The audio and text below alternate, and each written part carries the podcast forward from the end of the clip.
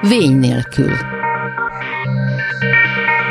A Klubrádió egészségügyi magazinja.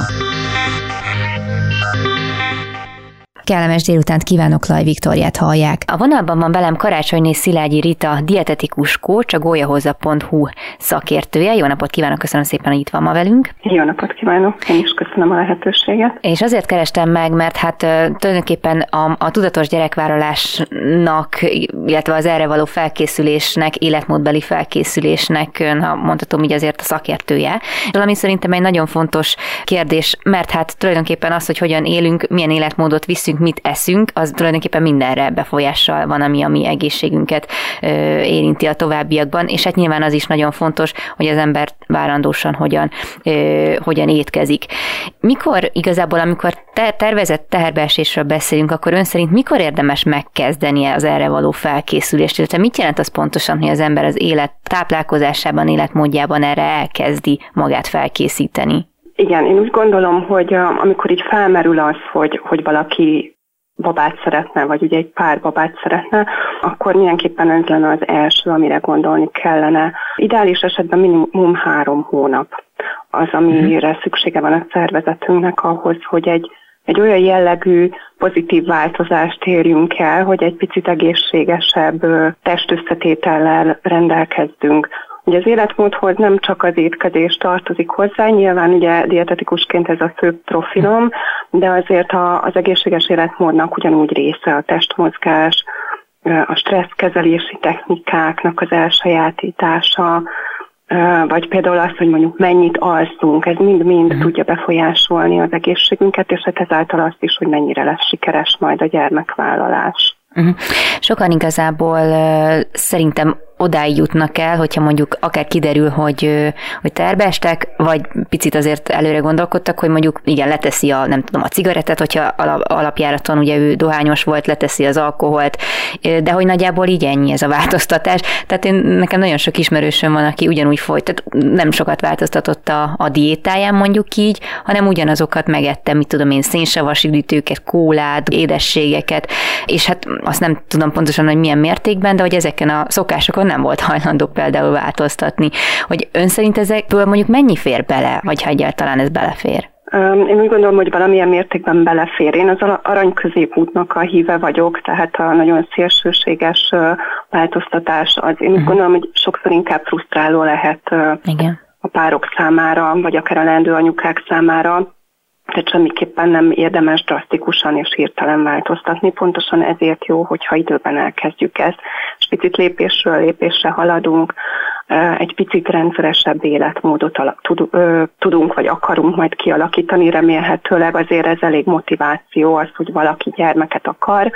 Tapasztalatom az, hogy, hogy a gyermekáldást azt nyilván egy természetes lehetőségként, folyamatként fogadjuk el, csak amikor már jó pár hónap eltelik, és még mindig nem jön az a gyermek, még mindig nincs ott az a kívánt terhesség, akkor kezdünk el talán észbe kapni, hogy hát akkor lehet, hogy valamit nem jól csinálunk, vagy, hmm. vagy valami probléma van.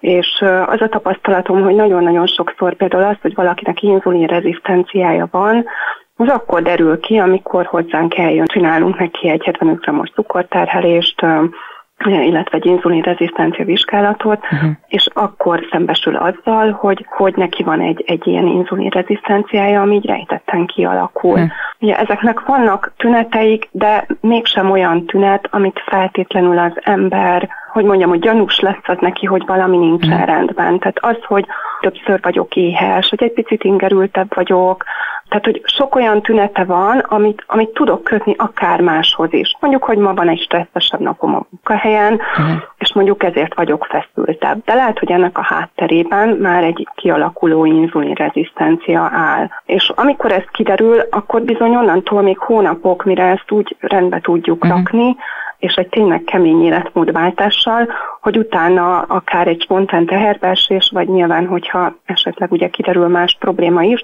akkor, akkor egy lombik program vagy inszeminációs program el tud indulni. Mm. Mert hogy az inzulin rezisztencia az az egyik fő akadálya egyébként tapasztalataim szerint annak, hogy, hogy valaki akár nem tud fogyni. Nyilván a túlsúly, meg ugye egyéb más krónikus betegségeket is be tud hozni, és ezek mind-mind nehezíteni fogják a teherbesést, illetve magát a terhességnek a megtartását is. Uh-huh. Igen, az inzulin rezisztencia tényleg egy alattomos dolog, és nem csak azért, mert hogy tehát én olyan is, olyanokat is ismerek, akik viszont egyáltalán nem hisztak meg, tehát tartották a, a súlyukat, és ezért sem gyanakodtak arra, hogy itt bármiféle cukor probléma lehet. Aztán később persze kiderült, hogy inzulin rezisztenciával álltak szemben. Így van, nem feltétlenül kell, hogy valaki túlsúlyos legyen uh, ahhoz, hogy inzulin rezisztens, uh, inzulin rezisztencia alakuljon ki. Sokszor az áll a háttérben ugye egy normál testsúlyt, hogyha ugye megvizsgálunk a testnek a zsírizomaránya szempontjából, akkor kiderül, hogy, hogy nincs megfelelő izomzat, tehát ez a zsírizomarány ez nem ideális. És uh-huh. önmagában ez is tudja az inzulin rezisztenciát aktiválni a szervezetünkben, hiszen ugye az inzulin rezisztencia tulajdonképpen a cukorbetegségnek az előszobája. És ugyan a kettes típusú cukorbetegséget örökölni nem tudjuk, de a rávaló hajlamot azt igen, és hogyha a hajlamunk megvan, és ezzel még rásegítünk ugye az, az életmódunkkal arra, hogy ez ki tudjon alakulni, akkor bizony-bizony a 30-as, 40-es éveinkben már jellemzően ki tud ez az inzulin rezisztencia alakulni, és azt tudni kell, hogy ebből azért egy 10-15 éven belül akár kettes típusú cukorbetegség is lehet.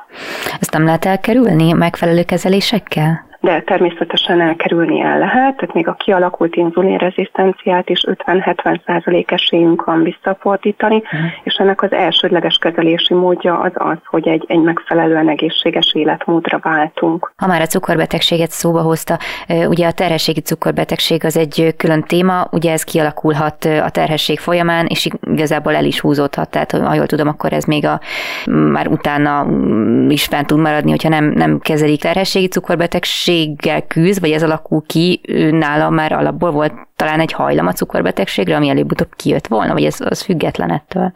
Igen, a hajlam én úgy gondolom, hogy nagy részt ott van a terhességi cukorbetegség kialakulásánál. Hát alapvetően ugye arról van szó, hogy a hasnyálmirigye az édesanyának képes-e annyi inzulint termelni, ami mind neki, mind a babának elegendő uh-huh. a várandóság alatt mert ugye a baba, babának is ugye ott van a hasnyálmirigye, viszont ez a terhesség alatt nem kellene, hogy beinduljon ez a hasnyálmirigy, uh-huh. tehát nem kell, hogy működjön, és ezt is az édesanyja biztosítja a gyermek számára, úgy, hogy normál vércukorszintű vért juttat ugye a köldögzsinóron keresztül a babának. Uh-huh. Viszont, hogyha az édesanyja terhességi cukorbeteg és magasabb vércukorszintű vér jut ugye a köldögzsinóron keresztül a babának, akkor ez sajnos az ő hasnyálmirigyét is be fogja indítani, elkezdi termelni az inzulint, ami ugye a cukornak a beépüléséhez kell a sejtjeinkbe, Viszont az inzulin az egy növekedési hormonhoz hasonló anyag is, tehát hmm. akkor a baba is nagyobbra tud nőni, ami ugye eleve a szülés kockázatát, szülési szövődmények kockázatát mind az anya, mind a gyermek számára ugye tudja növelni illetve ez a hajlamot szintén növeli a, a magzatban arra, hogy majd később felnőtt uh-huh. korában ő is kettes típusú cukorbeteg legyen. Úgyhogy ezért nagyon fontos a terhességi cukorbetegségnek a, a szűrése és a megfelelő kezelése. Megelőzni egyébként étrendel ezt lehet? Én úgy gondolom, hogy valamennyire tudjuk ezt befolyásolni, de nyilván genetikai hajlam azért az ott van a szervezetünkben akkor, amikor kialakul a terhességi cukorbetegség, de ez terhesség és terhesség között is lehet különbség, erre a saját példámat tudom felhozni. Én például az első várandóságomnál hát ilyen határeset voltam, terhességi mhm. cukorbeteg közeli állapotban, és én erre akkor diétáztam is, nyilván megelőzésképpen, viszont a másik két terhességemnél már nem volt terhességi cukorbetegségem. Hm. Tehát, hogy ez nagyon függ attól is, hogy éppen aktuálisan milyen egészségi állapotban van a mi szervezetünk, úgyhogy mindenképpen érdemes a várandóság tervezésekor már erre figyelmet fordítani, mert nagy eséllyel el tudjuk akkor a terhességi cukorbetegséget is kerülni. Tulajdonképpen, amikor egy egészséges étrendről beszélünk, ugye felkészülve a terhességre, akkor ez alatt mit értünk? Tehát akár plusz vitaminokat, táplálékkiegészítőket is tanácsolnak? Ezt nyilván dietetikus bevonásával képzelem el, tehát nem ugye az ember levesz mindent a polcból, aztán, polcról, aztán beszedi őket, de hogy ezek szerves részét képezhetik egyébként a felkészülésnek? Igen, én úgy gondolom, hogy mindenképpen hiteles információkhoz nyilván nem csak dietetikusról, hanem a védőnőnktől vagy a nőgyógyászunktól is juthatunk.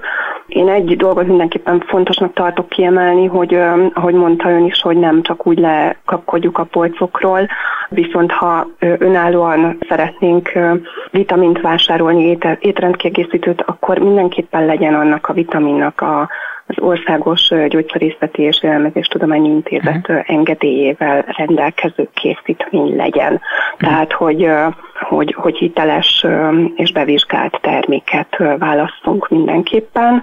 Én itt is úgy gondolom, hogy, hogy nagyon fontos az, hogy az arany középutat betartsuk, tehát hogy ne akarjuk a, a vitaminokból és ásványi anyagokból, tehát ezekből az étrendkiegészítő kapszulából fedezni az egész vitamin és ásványanyag szükségletünket, de tény és való, hogy sajnos a mai zöldségek, gyümölcsök vizsgálatok alapján nem tartalmaznak már annyi vitamint és ásványanyagot, mint régen, illetve ugye amikor külföldről hoznak be zöldségeket, gyümölcsöket, akkor benne van a pakliban az, hogy, hogy ezek mindenféle kezelőanyagokkal kezeltek, vagy éppen érlelést késleltető, vagy érlelés serkentő uh-huh. anyagokkal, amik azért a gyümölcs húsba is bejutnak, tehát mindenféle kemikáliával is találkozhat a szervezetünk, uh-huh. úgyhogy érdemes inkább a hazai és idén jellegű zöldségeket és gyümölcsöket előnyben részesíteni, illetve a gyors fagyasztással tartósított zöldségeket, uh-huh. gyümölcsöket fogyasztani, mert az nagy eséllyel nem fog ilyen kemikáliákat tartalmazni. Étrendkiegészítőknél pedig, amit én mindenképpen javaslok, az egy jó minőségű multivitamin készítmény, ami uh-huh. kifejezetten ugye egy babavárási időszakra való. Már érdemes én úgy gondolom elmenni egy vérvételre, uh-huh. és megnézni, hogy milyen a D-vitamin szintünk, és ha azt tapasztaljuk, ezt laikusként is lehet azért látni, hogy a határértéken belül vagy az alatt van a D-vitamin szintem. Ha az alatt mhm. van, vagy a, nagyon az alsó érték környékén ez az érték, akkor mindenképpen D-vitamin pótlásra van szükség. Hogyha a felső tartományban van a D-vitamin szintem, akkor elegendő egy alacsonyabb szintfeltartó, szintfenntartó dózist szedni. Hogy konkrétan mi ez? A legújabb ajánlások szerint a 2000 nemzetközi egység az, amit naponta D-vitaminból beszedhet egy felnőtt ember, uh-huh. anélkül, hogy bármilyen gondot tudja, tudna magának okozni. Ha terápiás dózisra van szükség, akkor 3-4 ezer milligrammot is, illetve nemzetközi egységet is ajánlott szedni átmenetileg, és aztán pár hónap múlva újra megnézetni a D-vitamin szintet, hogy mennyit javult. Akár vas vagy magnéziumpótlásnál is oda kell figyelni, mert azért úgy tudom, hogy ezekből alakulhat ki túladagolásból valami szövődmény vagy következmény nyilván semmit nem jó túlzásba vinni, ezért vannak a vérvételek, időnként érdemes ezt ellenőriztetni, bár én úgy gondolom, hogy a, a, a nőgyógyászok erre abszolút, legalábbis nálunk a rendőrségi centrumban mhm. mindenképpen figyelemmel vannak, és ezeket rendszeresen szokták nézni. Említette a D-vitaminból a, a 2000 ö, egységet per nap, illetve azt a C-vitaminból szokták mondani, a, hogy 400-nál többet nem érdemes be, beszedni, mert hogy úgysem szívódik fel, vagy hogy felesleges igazából annál többet, hogy akkor erre nem áll az, hogy mondjuk terhesség alatt többet kell szedni, hanem ugyanaz, ami egy felnőtt embernek szükséges normál esetben, azt a mennyiséget kell, kell szedniük a terhes kismamáknak is. Általában ezekben a multivitamin készítményekben elegendő van ezekből, ezért érdemes a D-vitamin szintet mindenképpen megnézetni, hogy ha ez nem elég, akkor még pluszban ugye emelt szintű terápiás adagot lehet szedni, de ez mindenképpen csak kúraszerűen, tehát átmenetileg. Hát a D-vitamin ugye egy zsírban oldódó vitamin, tehát ez uh-huh. raktározódik a testünkben, úgyhogy ha feltöltjük a D-vitamin raktárainkat, akkor azért egy időre ez elegendő a testünknek, illetve ne feledkezzünk meg arról, hogy ugye tavasztól, illetve nyári időszakban egy napi fél órás napon tartózkodással uh-huh. igazából fel tudjuk tölteni ezeket a D-vitamin raktárakat, tehát abban az időszakban nem javasolt külön D-vitamint szedni. Aha. A C-vitamin ugye ez egy vízben oldódó vitamin, sokkal könnyebben ürül a szervezetünkből, ezért kell folyamatosan pótolni, de a megfázásos időszakokban mindenképpen érdemes ezt is egy picit emelt dózisban szedni.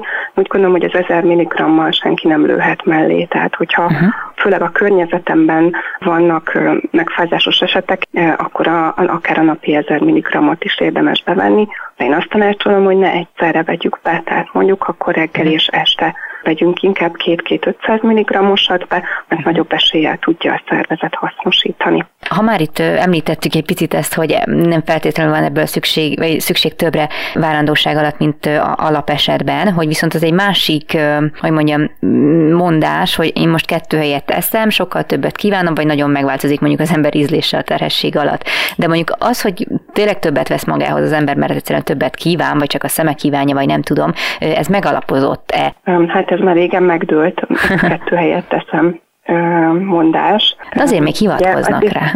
Igen, igen, még sokat lehet hallani, ez így van, de Nyilván ugye az a pici baba, aki bennünk növekszik, és a pár grammostól a 3-4 kilóig nő maximum a mi testünkbe, azért az nem egyenértékű egy 70 kilós, 60-70 kilós felnőtt nővel. Valóban. Tehát már ugye, ha ezt a részét nézzük, akkor is logikus, hogy nem kell annyit tennünk, mint hogyha kettő, ketten lennénk. Az ideális testsúly gyarapodás az egy olyan 10-12 kiló körülbelül a, a várandóság alatt, de hangsúlyoznám, hogy az ideális testsúlyról indulva. Tehát, hogy hogyha valaki uh-huh. túlsúlyos, akkor ettől kevesebb hízás is pontosan elég. A papa nem fog éhezni, ő mindig elveszi egyébként, amire neki szüksége van.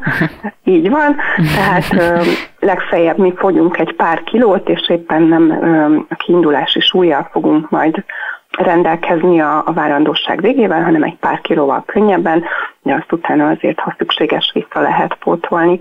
Uh-huh. Általában olyan 300 kalória egyébként az, ami a várandóság alatt úgy átlagosan szükséges egy, egy kismamának pluszban az előtte lévő étkezéséhez képest.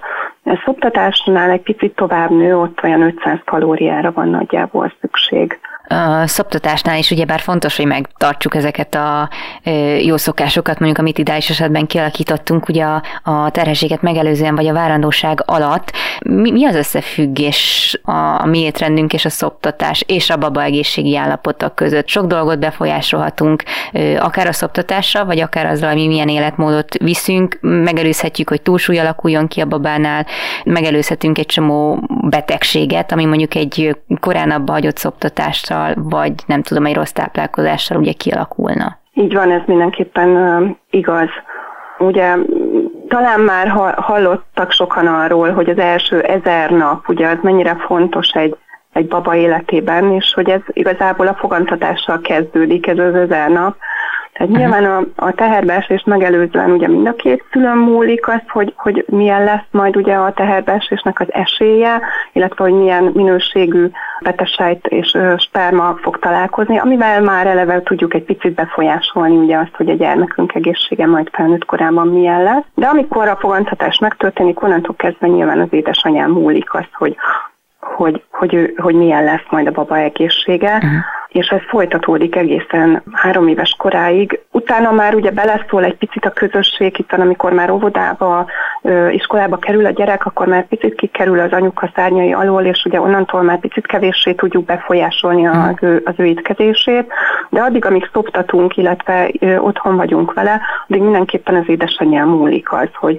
hogy ő, ő milyen minőségű étrendet kap, illetve itt nagyon fontos, hogy megalapozzuk azt a rendszeres étkezést, amit, amit utána majd remélhetőleg felnőtt korában is fog tudni tartani. Az anyatejben rengeteg minden átmegy. Az anyatej minősége az abszolút azon múlik, hogy az anyuka hogyan táplálkozik, és ezért nagyon fontos az, hogy az egészséges táplálkozás alapelveit és a megfelelő vitamin és ásványanyag ellátottságot ezen keresztül tudjuk az első hat, ideális esetben az első hat hónapban biztosítani a csemeténknek. De nagyon fontos, hogy nem csak a vitamin és ásványanyag kerül át az anyatejbe, hanem mindenféle más anyag is, például az allergizáló anyagok is. Mm. Ugye valamikor az anyuka elkezd szoptatni, normál étrenden van, és aztán mindenféle emésztési probléma, kiütés jelentkezik a papán, és amikor ugye megvizsgálják, akkor kiderül, hogy például tejfehérje allergiás. Hát például ezek az anyagok is át tudnak menni ugye az, az anyai táplálékból az anyatejbe, és így ugye a pici pocakjába, Ilyenkor az anyukának bizony diétázni kell, és tejfehérjementes diétát kell tartania addig, amíg szoktat, hogy a babának ebből ne legyen problémája.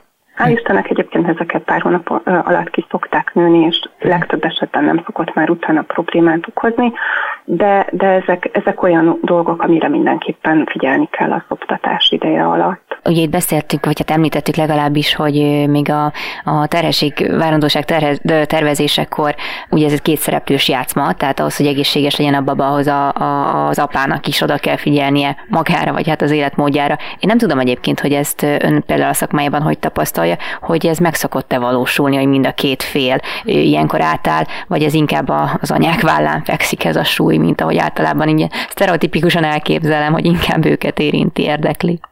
Igen, az a tapasztalatom, hogy, hogy általában a férfiak az, hajlamosak azt gondolni, hogy ez a nőknek a problémája, hiszen ugye a gyermek az ő testükben növekszik, vagyis hát ha nem sikerül a teherbeesés, akkor ez biztos, hogy a nő hibája, de ez egy nagyon nagy téves dolog, tehát ez egy téves elgondolás, mert hogy a, a férfiakat is pont ugyanúgy érintik ugye ezek az életmódbeli kérdések, mint ahogy a nőket. Tehát a túlsúlyosság például ugyanúgy jellemző a férfiakra is, sajnos ugye a magyar lakosságnak a nagyjából fele túlsúlyos, és hát ez ugyanúgy a férfiakra is igaz, mint a nőkre. És bizony a túlsúlyos férfiak spermáját megvizsgálva egyértelműen arra a következtetésre tudunk jutni, hogy a sperma minősége az gyengébb uh-huh. a túlsúlyos férfiakban, és innentől kezdve nyilván a teherbeesésnek az esélye is jóval kevesebb. Az a tapasztalat, hogy a meddőségi klinikákhoz forduló pároknál kb. 40%-ban a férfi meddőség okozza uh-huh. magát a párnak a meddőségét, és nem a, nem a nő hibája, hogy úgy mondjam Igen, ilyen csúnya szóval. Tényleg az a tapasztalatom nekem is, ahogy ön mondja, hogy, hogy nem igazán vesznek ebbe a férfiak részt, illetve kevesebb jóval az arányuk, mint a, mint a nőknek és ezt nagyon fontosnak tartom tudatosítani, és, és nagyon jó lenne, hogyha ez, ez egy picit így társadalmi szinten terjedne, hogy igenis a rajtuk is ugyanannyi múlik, mint a nőkön. Hát igen, de akkor ez azt jelenti, hogy még mindig ez a, ez a meghatározó gondolkodás, hogyha nem képes teherbe esni, akkor az a nőn múlt. Tehát, hogy akkor ez az ő vele van a baj. Én azt hittem, hogy ezt már kinőttük, de hát ezek szerint akkor nem feltétlenül. Sajnos nekem is az a tapasztalatom, hogy, hogy, hogy nem. Hát akkor most már pedig ideje volna, de talán, talán egy kicsit most ez mi is hozzájárultunk, és nagyon szépen köszönöm a beszélgetést Karácsonyné Szilágyi Ritának, dietetikus kócs és a gólyapozza.hu szakértője volt a vendégem. Köszönöm szépen még egyszer. Én is nagyon köszönöm. Ezzel pedig a műsor végéhez értünk. Köszönöm a figyelmüket, további kellemes rádióhallgatást kívánok. Laj Viktoriát hallották, viszont hallásra. A Vény nélkül című műsorunkat hallották.